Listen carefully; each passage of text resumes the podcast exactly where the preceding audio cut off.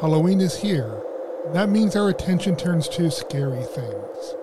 Scary movies, scary TV shows, scary home decorations, scary costumes. But when it comes to working with customers and clients on their cloud projects, sometimes I get quite scared. And not in a good way. Are you ready? Let's go. This is the Modern Digital Business Podcast, the technical leader's guide to modernizing your applications and digital business. Whether you're a business technology leader or a small business innovator, keeping up with the digital business revolution is a must. Here to help make it easier with actionable insights and recommendations, as well as thoughtful interviews with industry experts, Lee Atchison. Working with customers and clients in their cloud projects, sometimes I get quite scared. I get scared when I hear stories about how a company is preparing to migrate to the cloud incorrectly, or when someone shares a misguided plan about how their organization is going to use the cloud once it is fully migrated.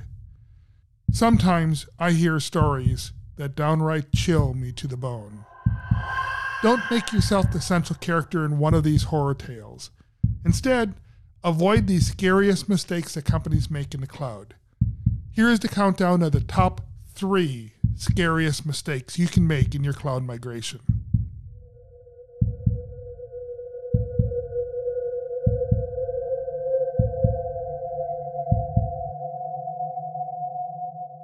Number three. Scary mistake number three stopping a cloud migration too early. During a cloud migration, things can get tense and things can get complicated. It may not be clear that everything will eventually smooth itself out and your migration will be a success. Especially if this is your first migration and the cloud is new to you, you may see things happen to your application that you were not expecting. You might worry something is going wrong. But this isn't what scares me. What scares me is when people abandon their migration because they don't think it's working. This is very tempting to do. You see this huge mountain of work still ahead of you, you're weary because of all of the effort you've already put into the migration. And you're worried because you haven't yet seen the advantages of the migration.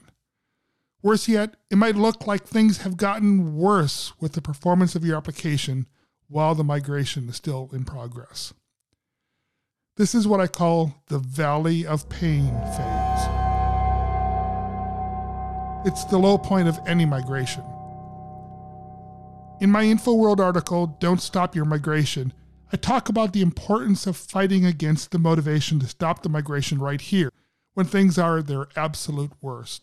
The Valley of Pain is the period of time during the migration where you have invested in the migration and completed part of the process, but have not yet started to see the benefits of the migration. Instead, you are only seeing the downsides downsides that are actually an expected part of the migration process itself and not an indication of what it's really like to operate in the cloud. Downsides seen in the valley phase include lower application performance, higher cross cloud transfer fees, and increased code and architectural complexity. When people stop because the migration appears too difficult, they tend to stop at this point in the process. When application performance is at its lowest, when cloud usage fees are at its highest and when application complexity is at its maximum. The truth is, it's the worst place to stop. Instead, continue onward. Work your way through the valley of pain, and you will start seeing the true benefits of the cloud migration as things begin to look better. You'll start seeing the advantages of the cloud showing through, and your application will be better off because of it. Number two. Scary mistake number two using a data center mentality. I get scared when I hear clients talking about the cloud as if it's simply an extension of their existing data centers. They try to describe the cloud using terms and capabilities that they are already familiar with for their existing data centers server fleets, network bandwidth, capacity planning, warm and hot standbys, and spare capacity. For me, this kind of talk is scary to hear because such terms should never be used by someone who is truly thinking in cloud terms. You see, all of these terms are about limits. How do you determine the limits of what your application requires? And what do you do when you reach those limits? The cloud, however, basically doesn't have these sorts of limits. For example, answer this question How many servers can I assign to my application if I receive a sudden increase in traffic? Well, in data center terminology, the answer depends on the number of warm standbys you have lying around, how much spare capacity you can bring online quickly, and your network bandwidth available. But in cloud terminology, the answer is as many as are needed, because there are essentially an unlimited number of servers available to you. See the difference? Data center terminology is all about limits, not about expansion and growth. You're defining the limits of what you can accomplish when the cloud is all about limitless growth. When you think about application limits, you also think about user limits, customer limits, sales limits, and lower revenue and availability. And those thoughts are scary. Number one. Scary mistake number one using serverless everywhere.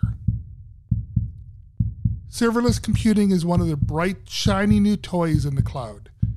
Imagine being able to write a program that can run at any scale without any computers allocated. It sounds like a miracle. AWS Lambda, for instance, the most popular serverless computing platform out there, sure sounds compelling. Unsurprisingly, a large number of companies begin to think, why don't I just build everything using serverless computing? Cue the shivers running down my spine. I have heard this statement many times, and sometimes from companies that should know better. On multiple occasions, I've had architects from large, cloud first companies come to me and say proudly, We built this entire application using AWS Lambda. Isn't that great? Well, no, actually. Serverless computing, such as AWS Lambda, is great, but like any tool, it can be overused. There are places where serverless computing is wonderful and places where it shouldn't be used. Overusing serverless computing can dramatically overcomplicate the architecture of your application. Additionally, serverless tends to reduce the deterministic performance of your application. Random scheduling fluctuations make your service API calls performance less consistent. And diagnosing performance related defects is almost impossible in a large serverless application. This is all very scary. Make sure you use serverless computing when it makes sense, not anywhere and everywhere just because you can. Beware the scary mistakes companies make in the cloud. Hopefully, you'll be able to sleep tonight after reading these three tales of cloud horror. Horror that is based on actual, true stories. Take them as a warning and don't turn down that dark path. Instead, learn how to build and operate high quality, highly scalable, highly available applications in the cloud so that your cloud story doesn't end in the dark mist.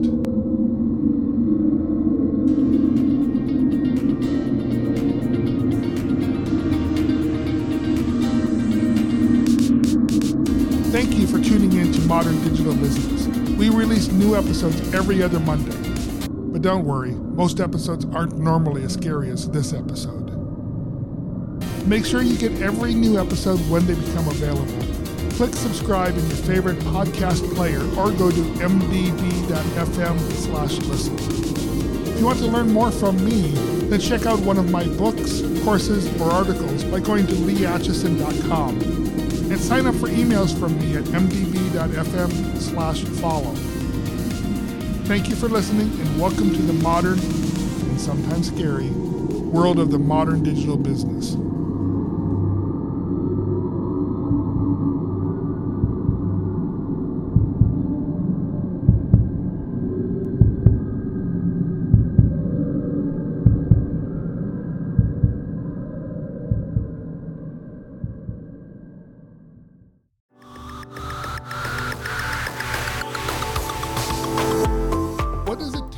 Operate a modern organization running a modern digital application. Read more in my O'Reilly Media book, Architecting for Scale, now in its second edition. Go to leeatchison.com slash books or click the link in the show notes for more information.